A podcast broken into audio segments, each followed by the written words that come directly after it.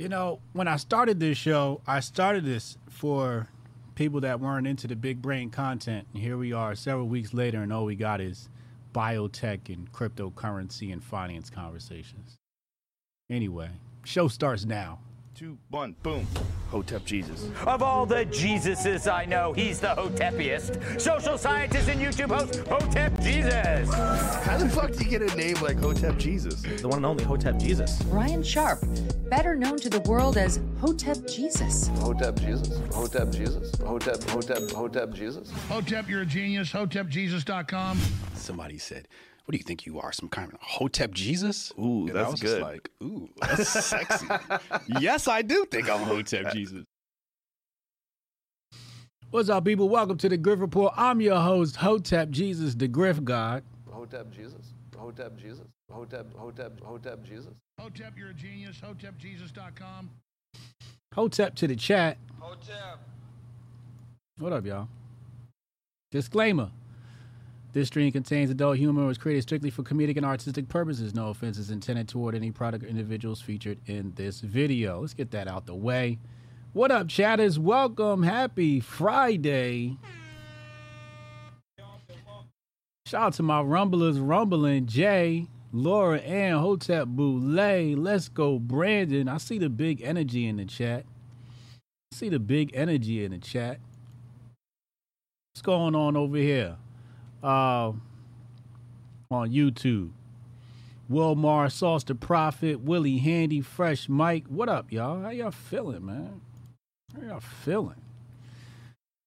Now, like I said, I started this show because I wanted to mix in a little bit of small brain content with some big brain content. You know, you want to hide the medicine in the candy type thing, but I ain't got much candy today.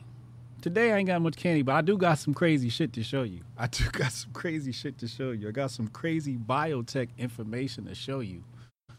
I got some angry New Yorkers, and we got some CBDC talk. Federal Reserve issue guidance. JP Morgan is making some moves.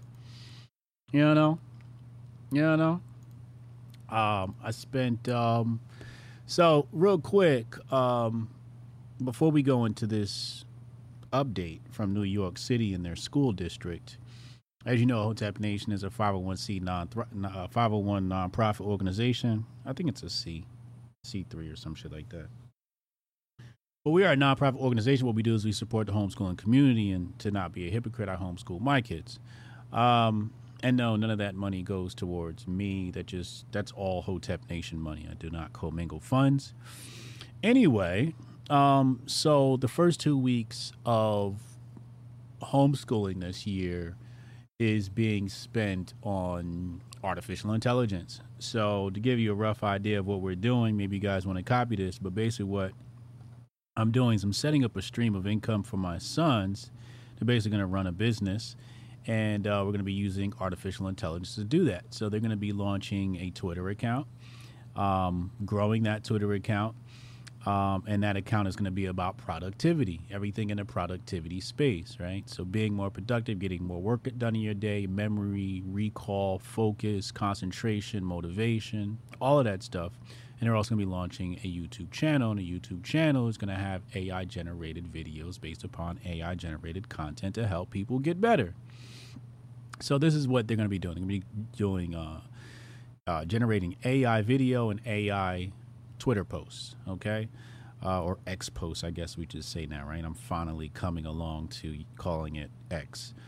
Anyway, so yeah, that's what we're working on. So this morning, I was searching for some YouTube AI thumbnail generators for video, and the way things are going right now, thumbnails don't mean that much anymore, but they do mean something on Rumble. So I updated my Rumble scheme, my thumbnail scheme today. So hopefully you guys like it.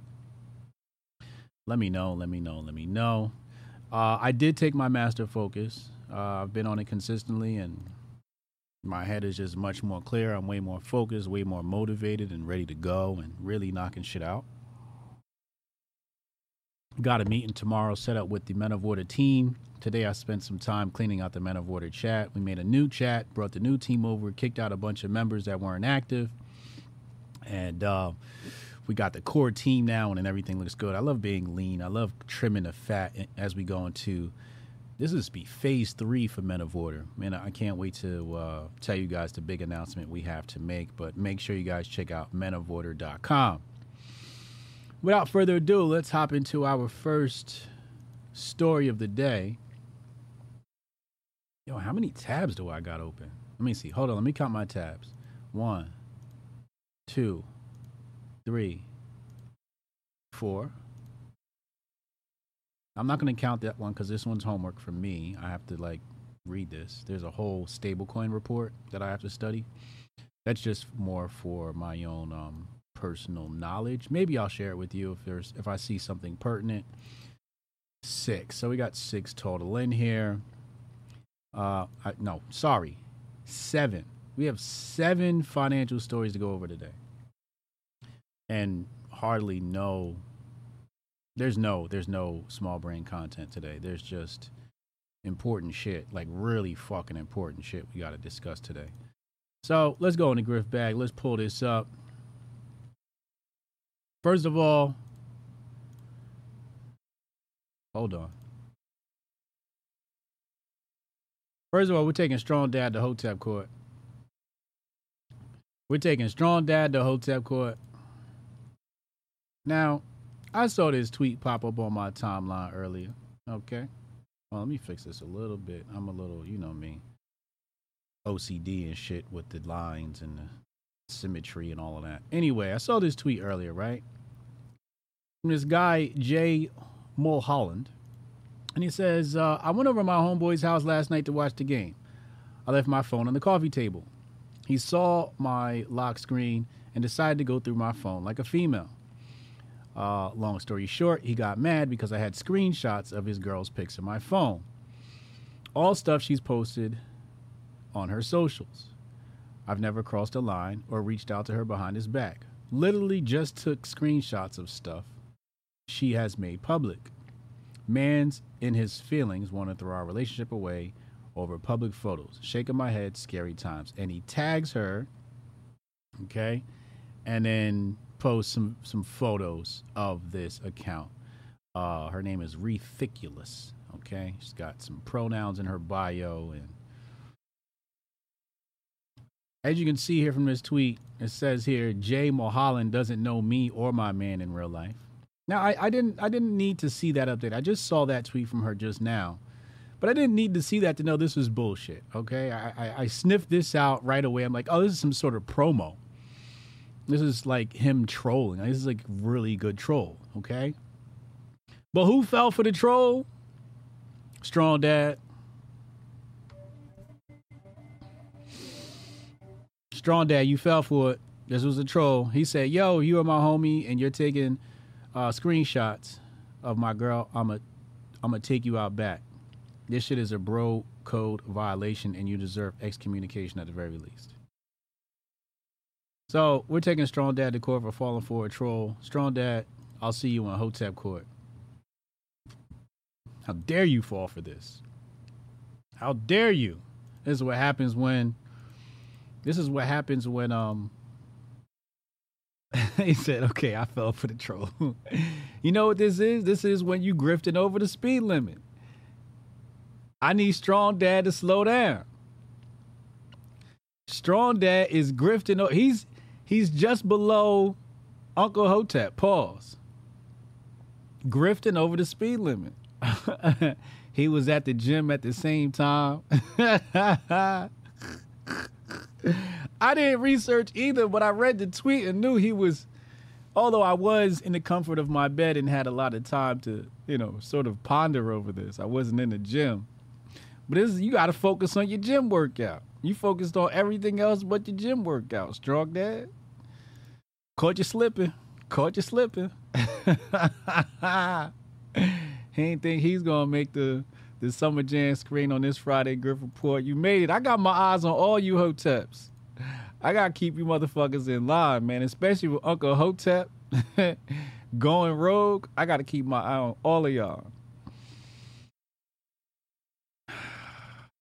It gets the best of us. All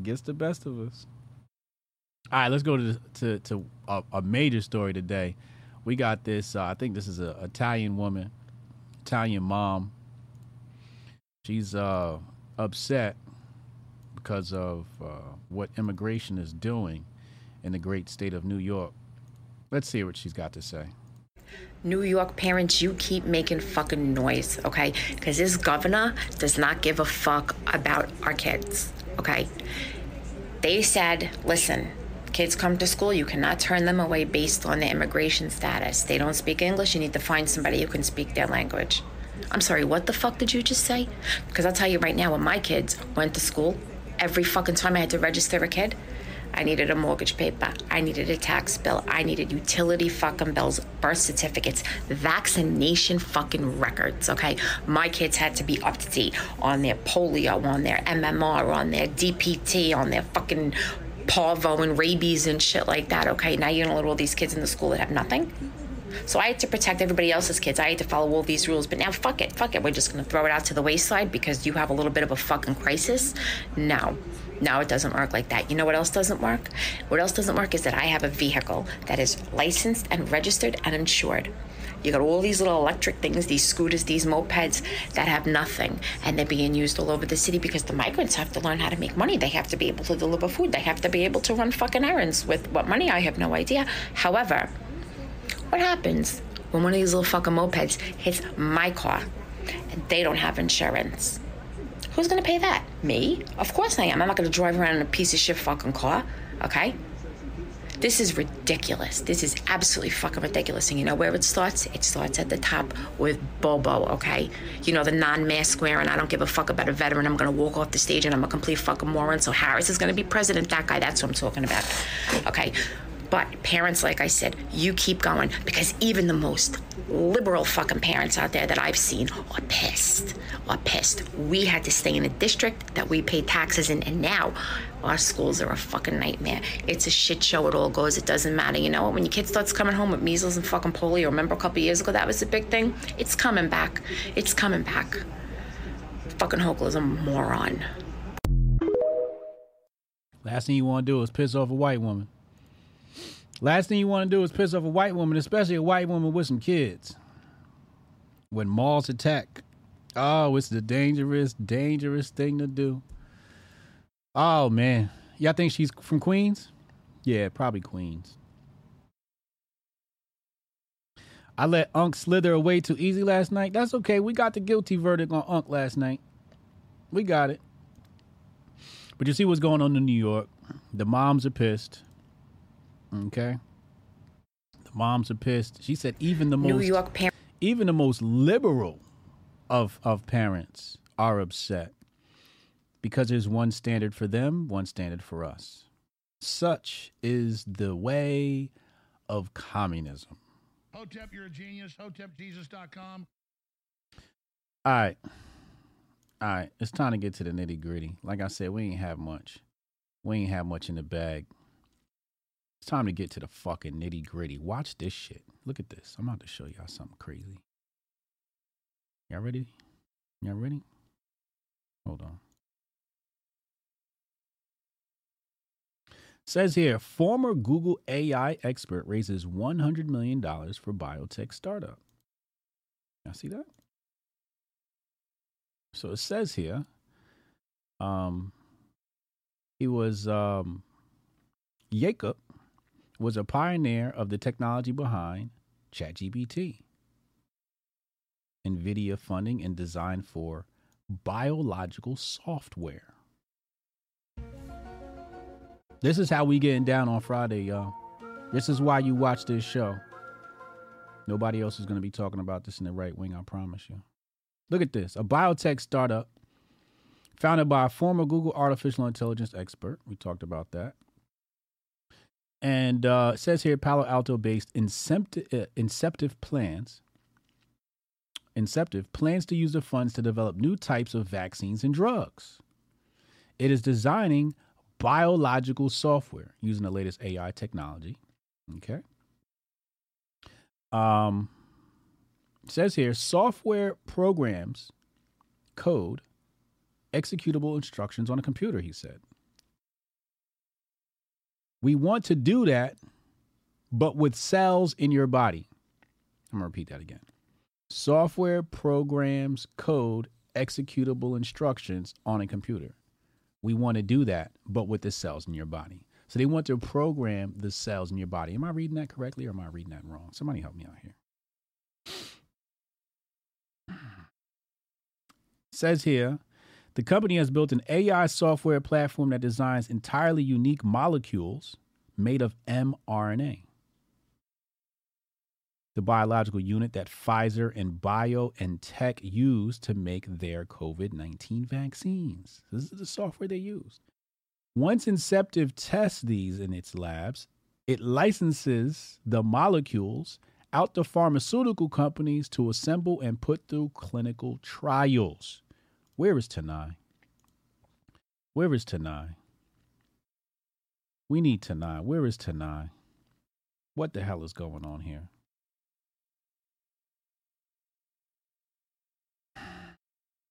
Inceptive said it was working with a large European pharmaceutical company.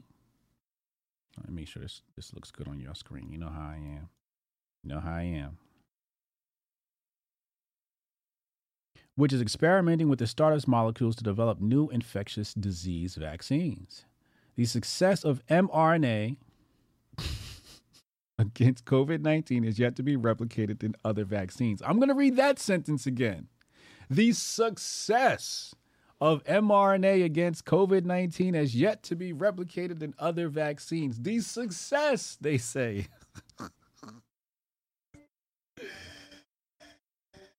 Life is hard. Life is hard.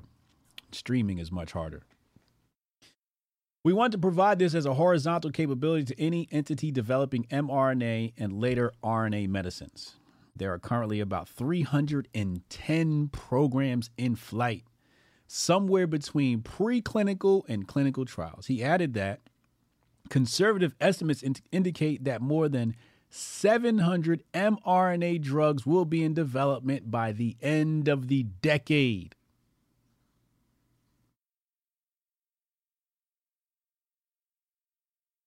Other biotechs that have announced drugs discovered or developed using AI tools include Exscientia, Verge Genomics, and Recursion Pharmaceuticals.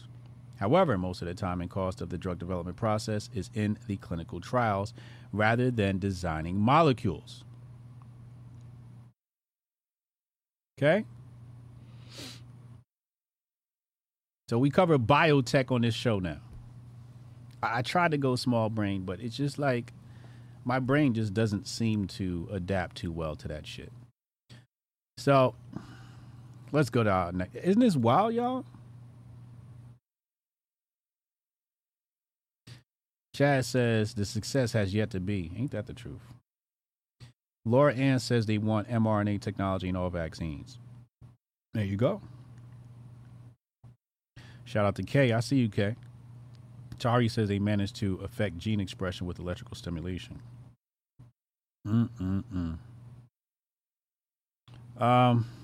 Step Colonel says, stay out the hospital. Listen, I stopped drinking. I can't say I stopped. I say I paused. I can't say what I might do next week. But this week I've been doing a lot of, and this has been my usual green tea with moringa powder and honey. This is my go-to drink for stream now. I was heavily reliant on caffeine, but now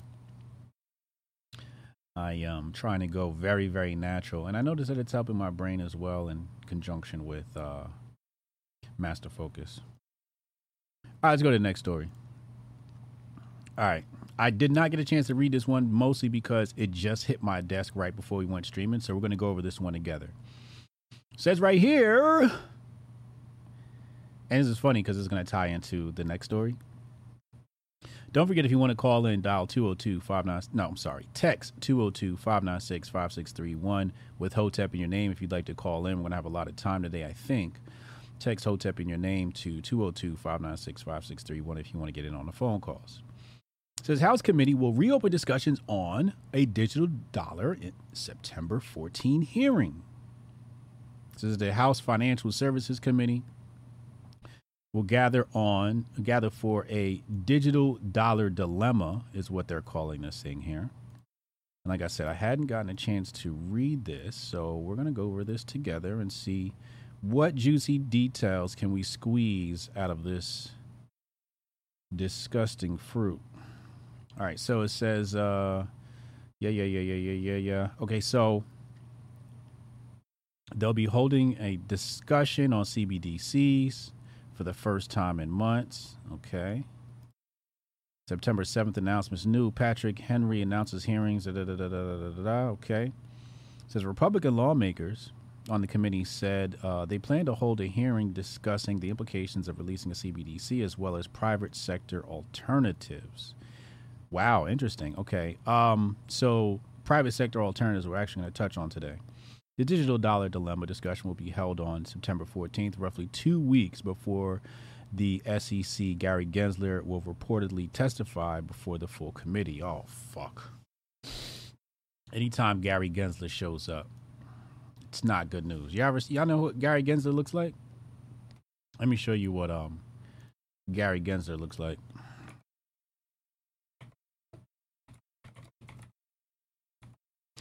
Just in case you guys never seen his face before. Here's Gary Gensler. Let's put this on your screen. Here he is in all his splendor. Mr. Burns from The Simpsons. Pretty sure they're the same person. Hotep, you're a genius. HotepJesus.com. Let's go back. Enough shenanigans. Sorry. I get sidetracked every once in a while. I got ADD. All right, so we come here. Oh, this ain't on your screen. Good. All right, now it's on your screen. Good. All right, so what else are they saying here? The hearing will mark the first time in months lawmakers address issues related to a rollout of digital dollar. A potential CBDC rollout in the U.S. became policy position for a few presidential candidates in 2024. Ron DeSantis, Trump, said in July he planned to ban CBDCs. Vivek also criticized CBDCs. U.S. lawmakers have proposed different legislation approaches to tackling issues related to a CBDC rollout in the country, including limiting the Federal Reserve's authority over issuing a digital dollar. Various U.S. states have also passed bills banning CBDCs as payment options, including Florida. All right, hold on a second.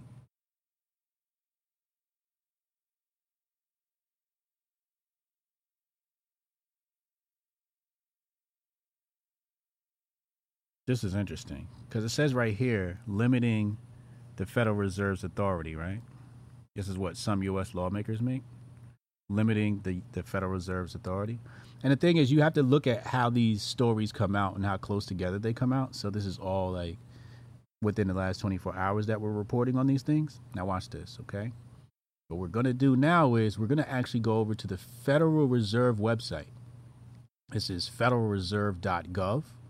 This is official transcript from a speech yesterday by Vice Chair Michael S. Barr. Okay. So we're going to take a look at this. Now, remember, they just said they want to limit the Federal Reserve, right? Limiting the Federal Reserve's authority. Well, let's see what the Federal Reserve thinks that they're going to do.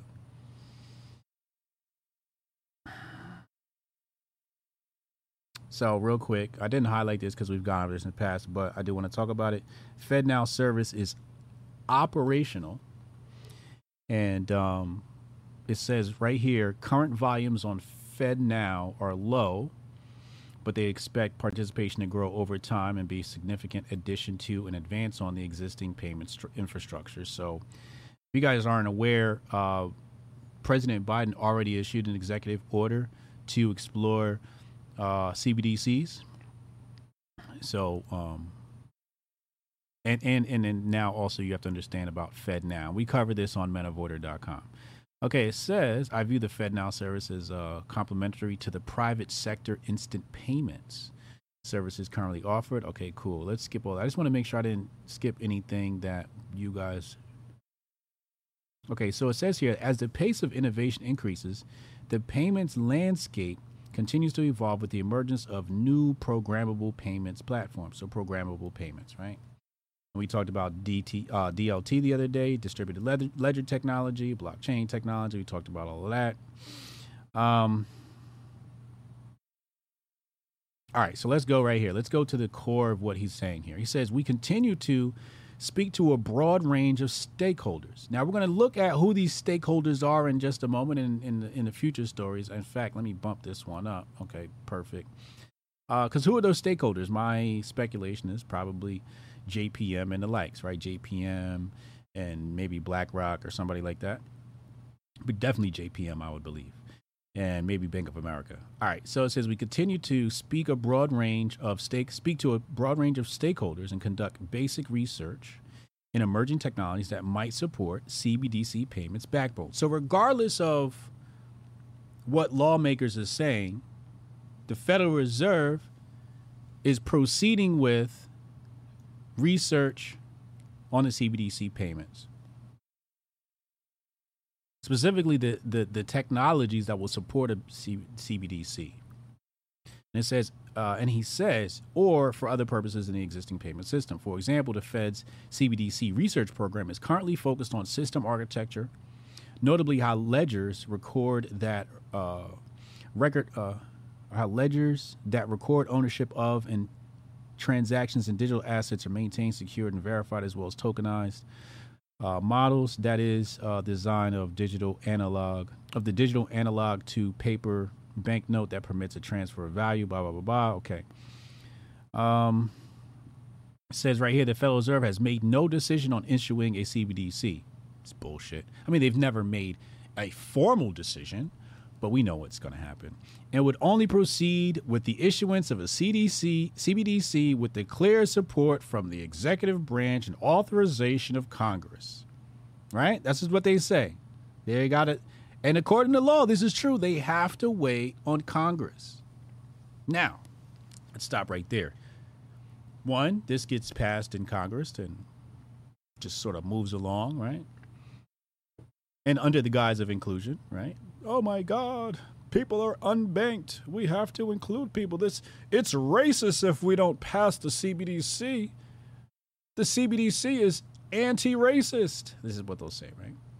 The other thing is what we'll have is a cataclysm of some sort that will suspend congressional power or not suspend congressional power, but would, in fact, lean us more toward CBDC as a solution to our problems, such as the toppling of the dollar due to foreign countries working together like BRICS and backing their currency with real assets, right?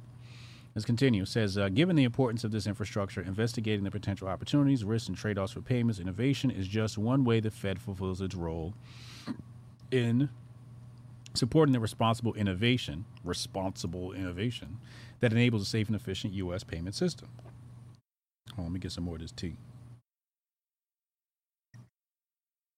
It says here, now, let me turn my attention to recent actions by the Federal Reserve that are aimed at promoting responsible innovation in financial services more broadly. And this is an important part here.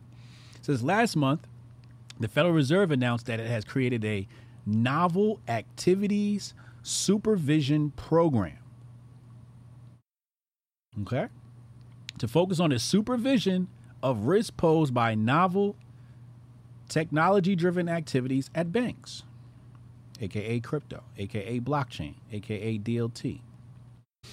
At present, these activities include those involving crypto assets, DLT, distributed ledger technology, and complex technology-driven bank partnerships with non-bank fintechs. Let me just tell you right now, if you're watching The Grift Report, you're about to be like the top 1% of people. And I said this before, the real class divide is intellect, not money, right? So you're the new 1%, okay? Because you're getting all this education, you're on the front lines. You are on the cutting edge of the future by watching this podcast. So I just want to give a Don DeMarco to the chat, everybody watching. Salute to you, because you could be watching some bullshit about, presidents fucking gay people, but you're here with me. Anyway, let's continue. And don't forget, hit the like button. Hit the like button. If you're enjoying the stream, please hit the like button. All right.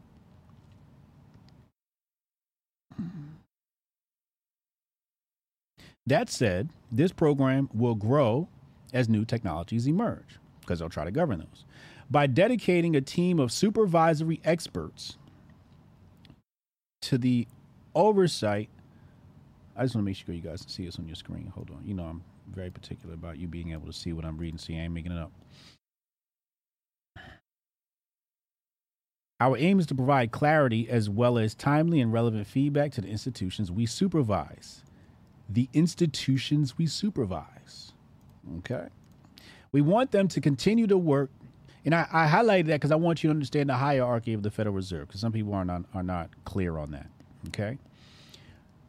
We want them to continue to work to take advantage of innovations while also supporting their ongoing safety and soundness. Okay. Now, this is where it gets kind of creepy. One innovation that crosses both payments provision and bank safety and soundness issues is stablecoins. Now, remember, I told you this. People were asking me, they were saying to me, Hotep, the government's going to come down on Bitcoin. The government's going to come down on CISCoin. And I said, no, they're not. They are not direct competition. They are indirect competition. Bitcoin is indirect competition. Stable coins are direct competition, and it's anybody running a stable coin that has to get low, and anybody utilizing a stable coin has to get low. Here we are. The Fed says it right in their own meeting. They are concerned about stable coins. Okay? It's right there. Which can also be described as digital tokens that aim to maintain a stable value relative to a government-issued currency such as the U.S. dollar. All right? So anybody's not familiar, stablecoin, let's just say like USDC or USDT, is basically carries almost the same value as the U.S. dollar, right? It's pegged 1-to-1, or it's supposed to be when it works right. When an asset is pegged to a government-issued currency, it is a form of private money. It is a form of private money. It is a form of private money. It is a form of private money. Can I ask y'all, have y'all ever seen private money before?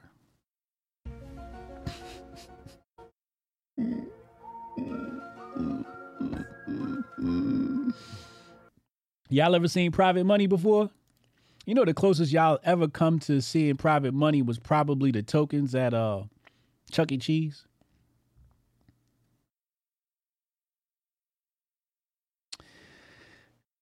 Private money. When that asset is also used as a means of payment and a store of value, it borrows the trust of the central bank.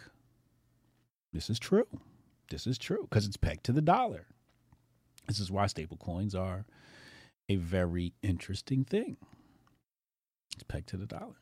And this is why I said they had to be careful, because when you have a stable coin, you're pegging it to the dollar. That means you're playing their game. Imagine.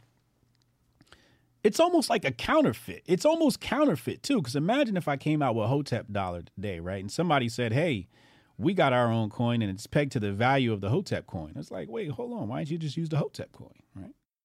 So this is direct competition, right? But again, that's private money. That would not be Hotepistan money. They'd be able to operate outside of our economy, outside of our markets, outside of our currency. It's very threatening, very threatening. So the Federal Reserve has a strong interest in ensuring that any stablecoin offerings operate within what? An appropriate federal prudential oversight framework. So they do not threaten financial stability or payment system integrity. Now, this is probably, I think this might be the biggest, the most important, the most crucial sentence in this thing, I think. So obviously, they're saying we're going to pass this along to Congress, and we're going to have Congress do the dirty work and clamp down on these stable coins, right? But it says threaten financial stability. Does it really threaten financial stability? I don't think so. I was talking to a finance guy a couple of years back. We were talking about this. We were talking about how crypto actually helps the dollar, right? Because when the money leaves the I guess we should just call it the public sector and moves into the private sector of currency, private sector being the crypto DeFi world, you get a deflationary, not instead of inflationary, you get a deflationary effect, which in fact would help get rid of some of this excess cash we have in our economy. The issue is if private money becomes too powerful, we no longer need the Federal Reserve. Hotep, you're a genius. HotepJesus.com. So when they say financial stability, they're talking about their own stability, their own ability to control money in America. At least that's my theory. Now, could this be something that could affect us if the dollar sort of is destabilized because we pay for everything with dollars? Certainly it could. However, everybody would run to the new currency and we'd be transacting in the new currency and the dollar would be obsolete. This is,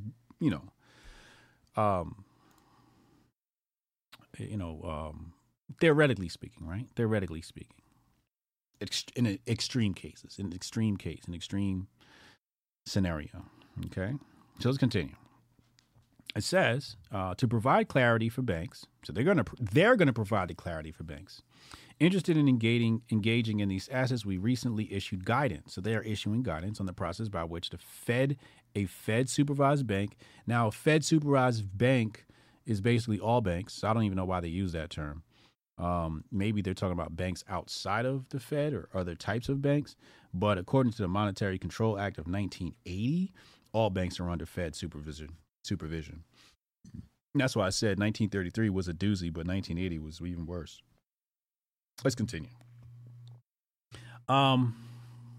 So Fed supervised bank can seek to obtain a supervisory non-objection before issuing, holding, or transacting in dollar tokens. As the Board of Governors announced in January, before those banks engaged in these activities, they are advised to obtain a written supervisory non-objection from the Fed, verifying they have appropriate risk management systems in place to identify and control potential risks, such as those related to cybersecurity and compliance with AML laws.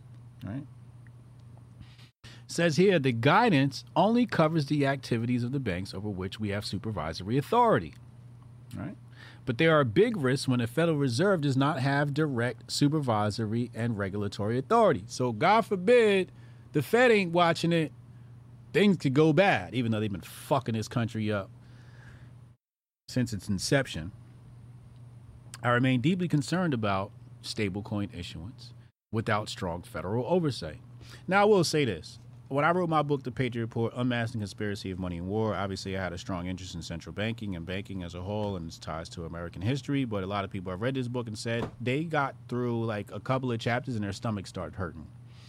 And I can understand why, because for some people, it's a really, really huge red pill. For some others, it's like, oh, yeah, I'm kind of familiar with this information. But for people not familiar with information in my book or anything like it, I've had people said, yo, it made me literally sick. I was really concerned about our country after I read the book. So fair warning, if you get my book, it may make your stomach hurt. Hotep, you're a genius. HotepJesus.com. And you can get that at HotepJesus.com, The Patriot Report. Anyway, let's continue. It says, as I mentioned earlier, stable coins are a form of money. Okay. And the ultimate source of credibility in money is the central bank. The ultimate source of credibility in money is the central bank. Now, that's a false statement. That is an absolutely false statement. The credibility of money is based upon the people in the transaction. If I say, yo, I give you this paper towel for that couch and you accept it, this is a credible form of money. No matter what it is, he's agreed on it. And if a bunch of people agree to use this, that is a credible form of money. You do not need a central bank to tell you what is a credible form of money. You just need two people to agree that they accept this thing as a medium of exchange. In a dystopian future, it will be bullets. Bullets will be money. Do you need the Federal Reserve oversight to say that bullets are a credible form of money? No, we will not. It would not. There was money before there was a central bank.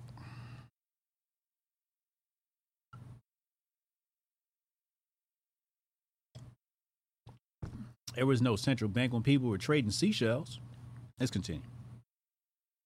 If non-federally regulated stablecoins were to become a widespread means of payment and store of value, they could pose risk to financial stability, monetary policy, and the U.S. payment system. Now, that's a fact. The U.S. payment system will be threatened. This whole thing could come tumbling down, which is probably good for us because then we can move to a real form of money. One that's not controlled, one that's decentralized, secure, transparent. Don't make me pull up the Ben Bernanke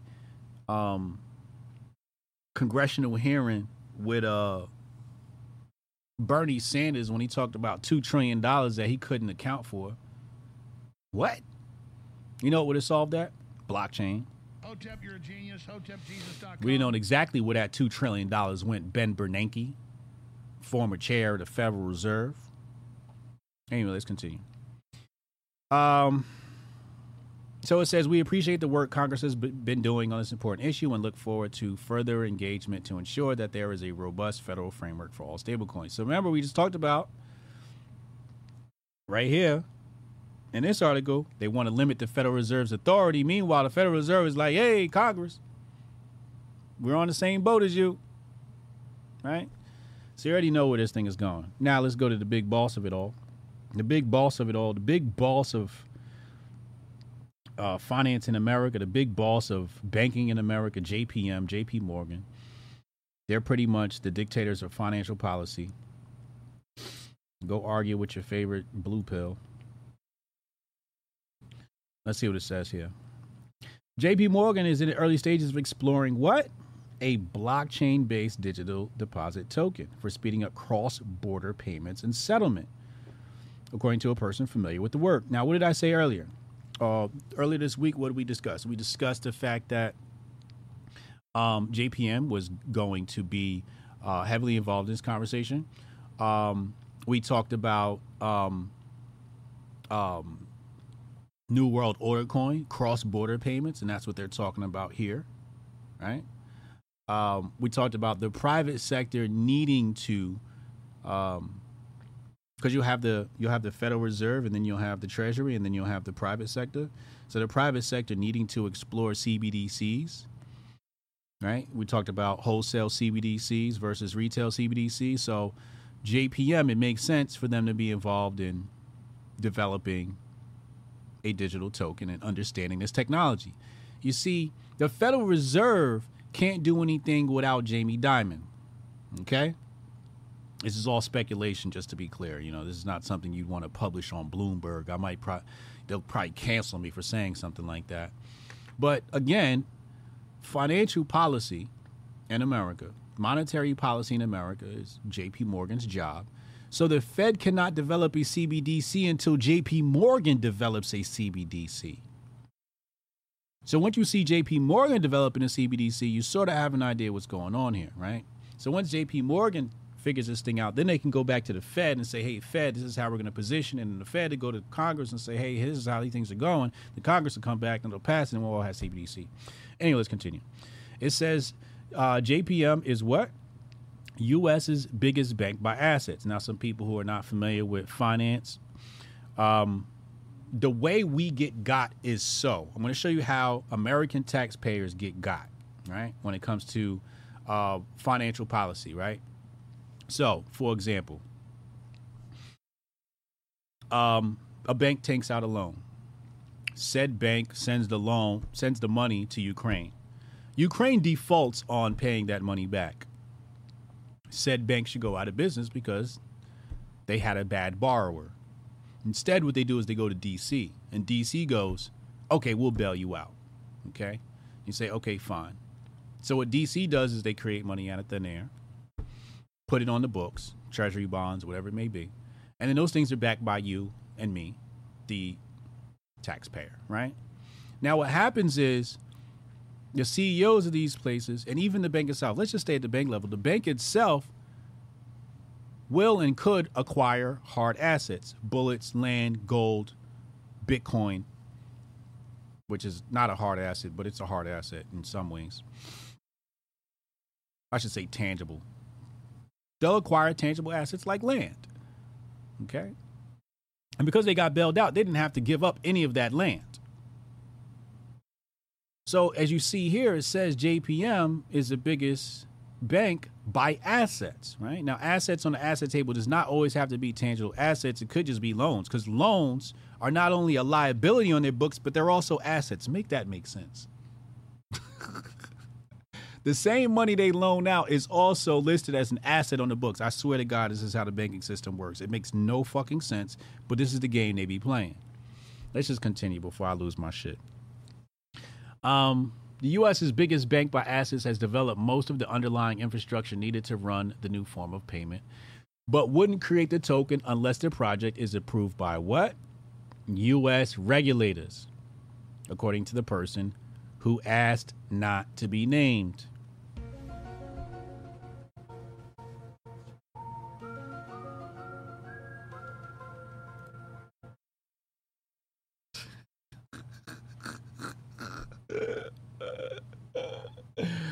Yo, this shit is so shady, yo.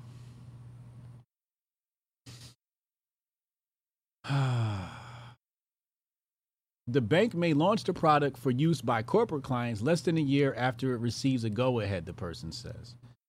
So U.S. lawmakers will say, go ahead, you can create your token, and then things will move forward like I said before. Deposit tokens are transferable digital coins that represent a deposit claim at a commercial bank. So you'll put deposits there and they'll hold those deposits in a digital coin.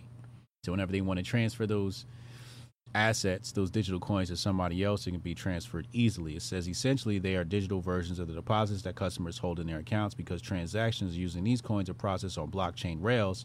Settlement is instantaneous. And proponents of the novel form of money suggest they may make transactions cheaper as well. All right. So JPM, we're keeping a close watch on them as always. So I'll update you on that. Let's go over to Africa and see what's happening in Africa. Fix this on your screen. Let me check on the chat real fast to see what the chat is saying about JPM. I know they losing their mind. Big Ron B said they'll stamp gold, silver coins with only 2% gold in each coin, giving it the full weight. Keep your eye on when convert 99% of gold to 2% isn't. Damn, that's one hell of a scam. That's an old scam too. That's a really old scam. Shout out to my rumblers. Did y'all hit the like button? Make sure y'all hit the like button. Is it because of inflation? In the long run, inflation and interest turn loans losses into profit where it wouldn't have previously. No, it has nothing to do with inflation. That's just how the game works. It says copious holdings at JPM, says FAMO. Indeed.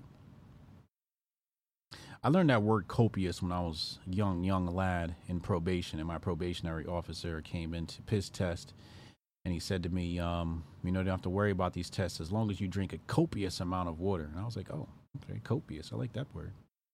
Little skinny bald head dude. He was really cool. He was straightforward though. He didn't say much to you. He just piss tested you and then sent you on your way. If you piss tested and it was bad, then he treated you as such.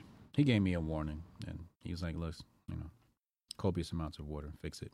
Got you, bro. I won't piss bad next time. Anyway. What up, Asaru Ray Seeker? I see you. P-Dog Knight in the house. He says, does Delta fly to Hotepistan? Nah, you can't take any of the commercial airlines to Hotepistan. In fact, you will have to go to a nearby airport and we'll send a convoy out to come get you. You will need protection to enter Hotepistan. If you try to enter Hotepistan, you may be shot on sight without correct authorization. All right, let's go back. It says right here, this is thecurrencyanalytics.com. Unlocking Africa's economic potential, how blockchain innovation rescues China's financial woes. So again, you have to look at other nations to see how they're going to talk about it here in America. And you're about to see how they're going to sell it to you here in America using black people, African people, Nigeria. Let's go to the tape. Nigeria, as the continent's most populous nation and largest economy, has found itself at the epicenter of this revolutionary discourse. The conversation revolved around the aftermath of a momentous decision by a prior government to print Naira notes, the nation's fiat currency, and its recent endeavors to embrace central banking digital currency, CBDC. Both initiatives inadvertently led to a currency flow shortage, catalyzing a pivotal moment for blockchain innovation to step into the spotlight. You see how they're talking about this here? This is very important. This is super important. This sentence right here. This sentence is very much ominous of what's coming to America. So what did they say? They printed new notes. They printed the currency into oblivion. And then there was a currency flow shortage. Now, I said to myself, if you printed notes, why would there be a currency flow shortage? It didn't make sense because I thought more currency, more flow. But then I thought about it. And again, you just follow the rules of supply and demand. If the supply is humongous, then the demand is low. Very simple. Duh. Right? So why did they do that? You put on your tent for a Kofi, and it's going to be right here. Catalyzing a pivotal moment for blockchain innovation and step into the spotlight. So if we were to say this is America, what we'd say is, hey, the Fed has printed too much currency, but we have a solution. CBDC. It's just how it's going to work. And then where that doesn't work, it's going to be, oh, so you must be racist because this is all about inclusion.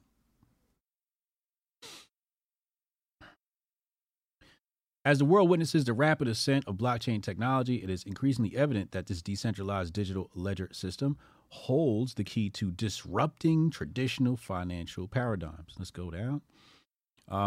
So again, however, it was the unprecedented decision to print new Nairas. See, it says here, unprecedented decision. So I'm questioning myself. Did they print the new Naira because of some reason, or was this to show that they can use that to force CBDC into existence? Got a Cash App here. Hold on. Oh, somebody accepting my Cash App. Damn. I just lost money. Anyway, unprecedented decision. So, you know, did somebody say print the new Naira? And then we'll have a reason to bring in the CBDC? Who knows? It says the repercussions of this move were keenly felt as it led to a scarcity of Naira in circulation, resulting in financial turbulence and uncertainty. Enter blockchain technology, a decentralized ledger that offers transparency, security, and efficiency with the potential to restore order to Nigeria's economic system. So this is their solution. Your economy doing bad? CBDC. Communism got you down? CBDC. Socialism got you down? CBDC. Fed print too much money? CBDC. BRICS just dropped? CBDC. It's a band-aid for all. It says here, the CBAN Digital Assets Summit 2023 provided a platform for experts to dissect the intricacies of CBDC adoption. So they had a summit about this. Okay. The consensus among attendees was that CBDCs could serve as a catalyst for economic transformation in Nigeria. That's for damn sure. They're definitely going to be a huge transformation. Now it says here, moreover, blockchain's decentralized nature aligns with the principles of CBDCs, eliminating the need for intermediaries and reducing transaction costs. Remember, I told you your bank might go away. So when you look at domestic news versus international news, the international news is probably going to be closer to the truth. You see, domestic news was saying, oh, we're not going to get rid of banks. We have to find a way to not get rid of banks. Meanwhile, when you go look at the people, the experts talking about this subject matter at their summit, they're talking about eliminating intermediaries like banks. Then it says the synergy between these two innovations could usher in a new era of financial inclusion, especially for the underserved populations in Nigeria's rural areas. You know what I'm saying? Saiban president, Adaora Nwado, emphasized the need for collaborative efforts between government agencies. So again, New World Order coin. Simple.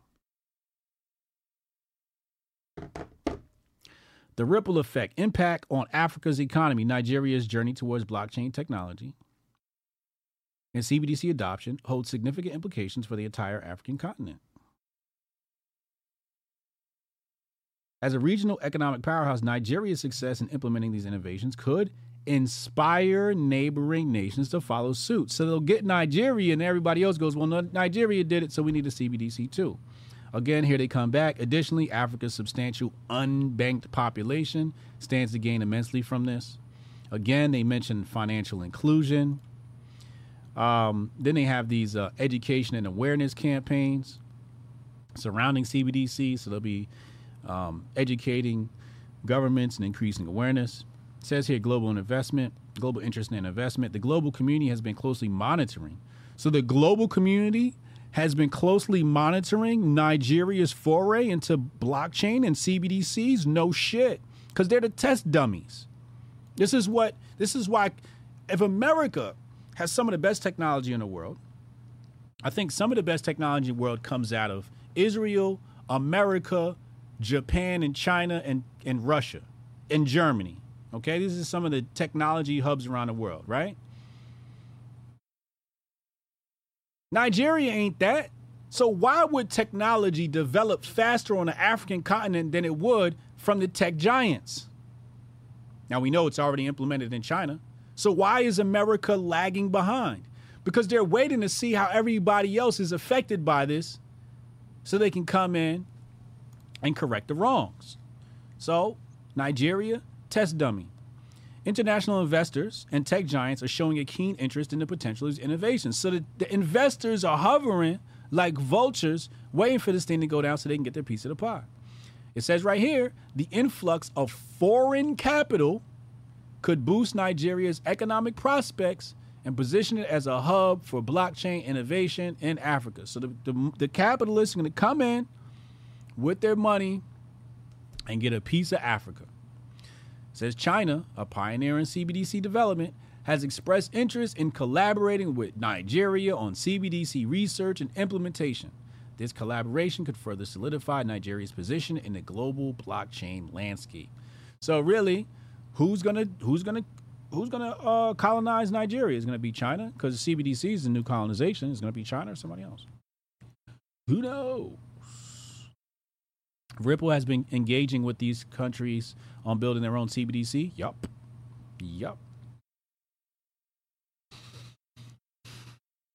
One should have to pass an entry exam to enter Hotepistan. You got to do more than that. You got to do more than that to get into Hotepistan.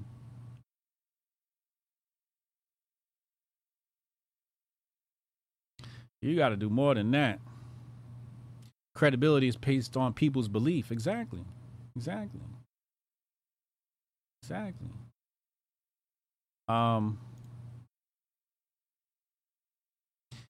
Real AK Kamara said Nigeria, the CBDC Tuskegee test dummy niggas. Facts.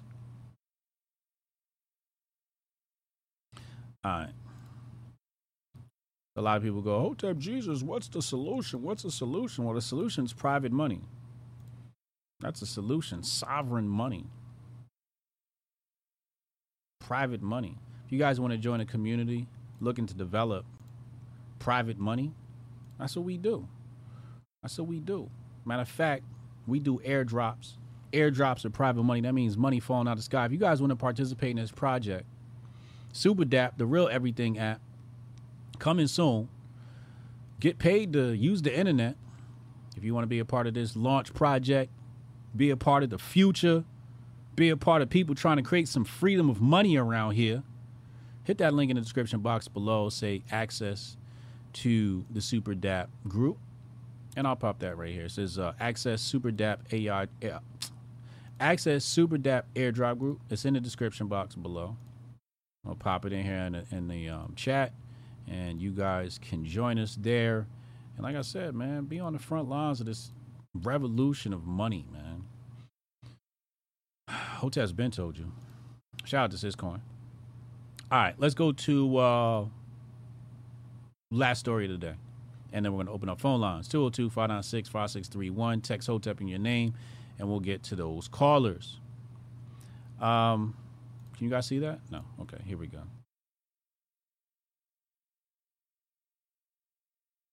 So, interesting article was released today. It says, beware the big brother digital dollar that will take your freedom. This is by Jonathan S. Tobin, who I have recently followed. This gentleman here is the one that wrote that article. Okay. Just to show you. Thank you for your good work, sir. Let's go back. Hopefully I didn't lose my highlights. Yes. Okay, good. My highlights are still there.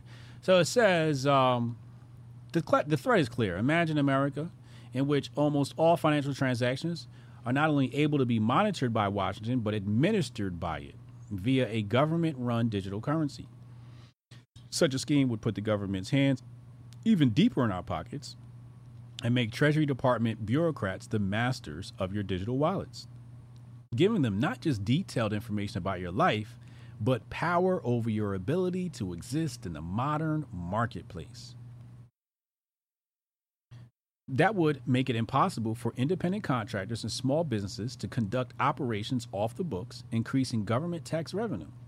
But it would also give the feds the ability to close the bank accounts of those it disfavors for political reasons and prevent them from conducting business of any kind. That's something already experienced by Brexit promoter Nigel Farage and dissenters in Canada who backed trucker protests against authoritarian COVID rules. Let's scroll down here. It says the already diminishing role of cash was helped along by the coronavirus pandemic. Remember, I told you the coronavirus pandemic I felt was partly to help people understand what a QR code is, right? And created much of the impetus for the creation of a CBDC. A federal digital currency would offer an opportunity to eliminate the middleman of credit card companies or online purchasing companies like PayPal. It would compete with other digital currencies like Bitcoin, right? Now, this is what he gets wrong. I highlighted this because he got this wrong. And I showed you earlier how he got that wrong based upon the Fed's own word, okay? Now, this is the problem with old folks, right? This dude, he's an old head, Jonathan S. Tubin. And I'm not saying this to dig on him. He just old, and he's not familiar with the tech and the difference between stable coins and decentralized coins, et cetera, et cetera. But he thinks Bitcoin is in this. They're not worried about Bitcoin. It's not competed. The CBDC does not compete with Bitcoin. It just doesn't. It just doesn't. It's not. So he's wrong on that. But it's okay. It's okay. We forgive him. We forgive him. ESG, you guys know about the ESG stuff, right? It says there is every reason to believe that the new digital money will be guided by environmental, social, and governance guidelines that will favor some forms of economic behavior and punish or ban others in much the same way. Those measures are already being used to restrict investment. An ESG-influenced currency could force consumers to stop buying or limit the purchase of items liberal elites don't approve of, such as guns, meat, or gasoline. And he mentions the Great Reset. Now, let's go ahead and let's pull up a copy of the Great Reset. I have one here, I think. Somewhere on my computer. I think I have it.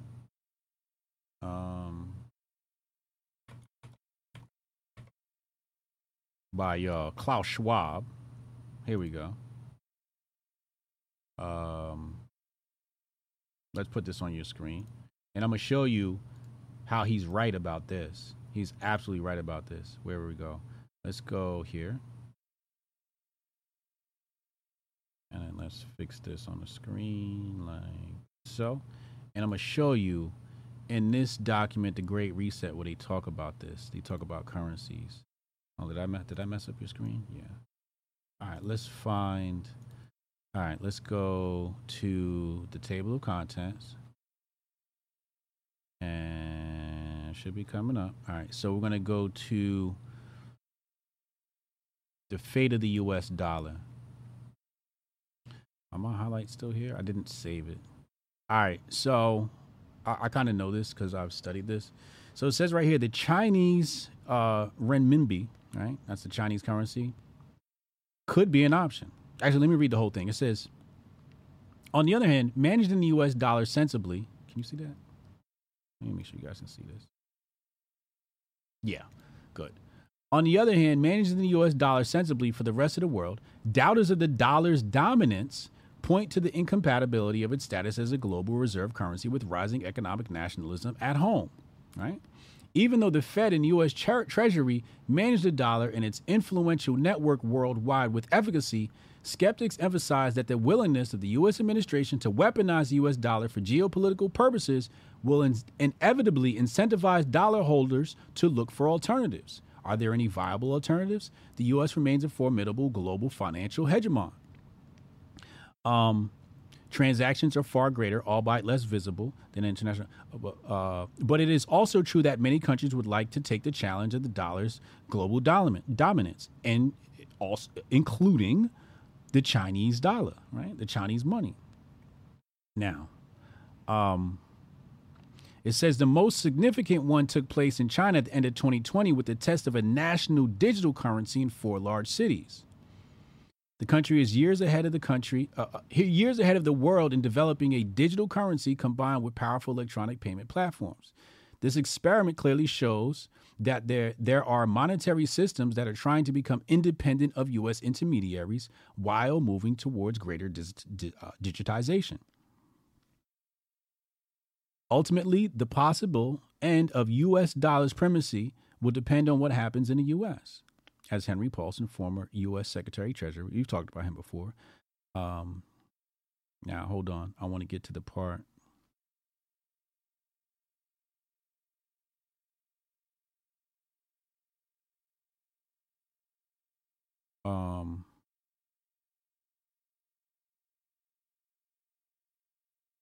Well, secure the ironclad, global reserve currency. Hold on, maybe it's before this. I'll do a search. I wanted to find it with my eye, but I'll do a search. Oh, shit.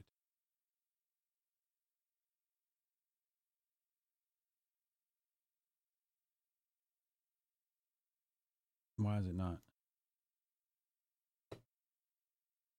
It's loading results. Why is it taking so long to search? This document's not that long. This new a version of Adobe is kind of trash. Hold on, let's try this.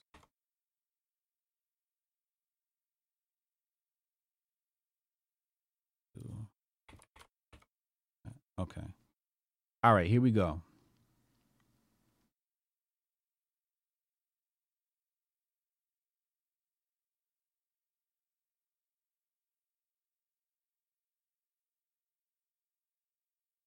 Or was that it?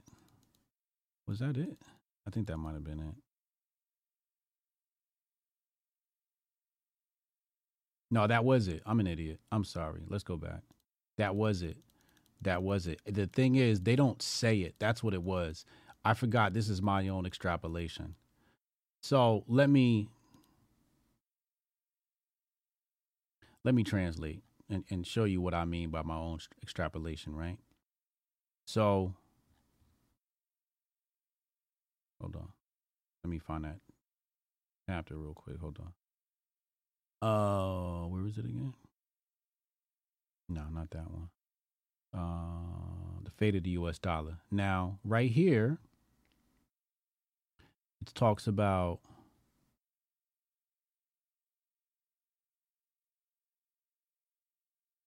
being a global reserve currency, right? This is what this is about, right? And there it says there are no alternatives, right? But instead, what he's saying is, it seems there are no short-term alternatives. However, China would be the alternative, right? Now, he doesn't just talk about China, right? He says the same goes for the euro. It could be an option, but not until doubts about possible implosion of the eurozone dissipate for good, which again is unlikely prospect in the next few years, right? So Again, he uses this term implosion, right? So that's what I was talking about before. Here in America, we may have an implosion that will induce the need for the CBDC, or the alleged need for the CBDC. But the funny thing is, he's talking about a global reserve currency. He says China has a global reserve currency, but then he talks about them moving to a digital currency.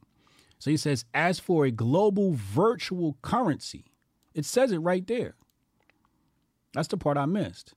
A global virtual currency. It says there is none in sight yet, but there are attempts to launch national digital currencies that may eventually dethrone dollar U.S. supremacy. Now, this, I told you before, what's going to happen is they'll dethrone dollar supremacy, and CBDC will be the need to restore that. But it says right here in the Great Reset, as for a global virtual currency, there is none in sight yet. Which means they are looking to do a global virtual currency. It's right there in the Great Reset. Klaus Schwab, World Economic Forum. Y'all always hear about that, right? Y'all ever dissect this paper? I just did it for you right there. Global virtual currency. It's mentioned right there. New World Coin.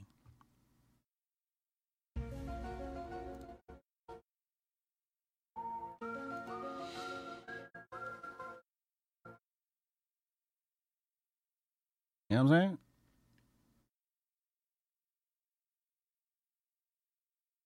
Retro Neon, how do I get into Hotepistan? We can't tell you that. You got to be a Hotepistanite to know. You got to be a Hotepistani. Shout out to all my Hotepistanis. We'll let you know once we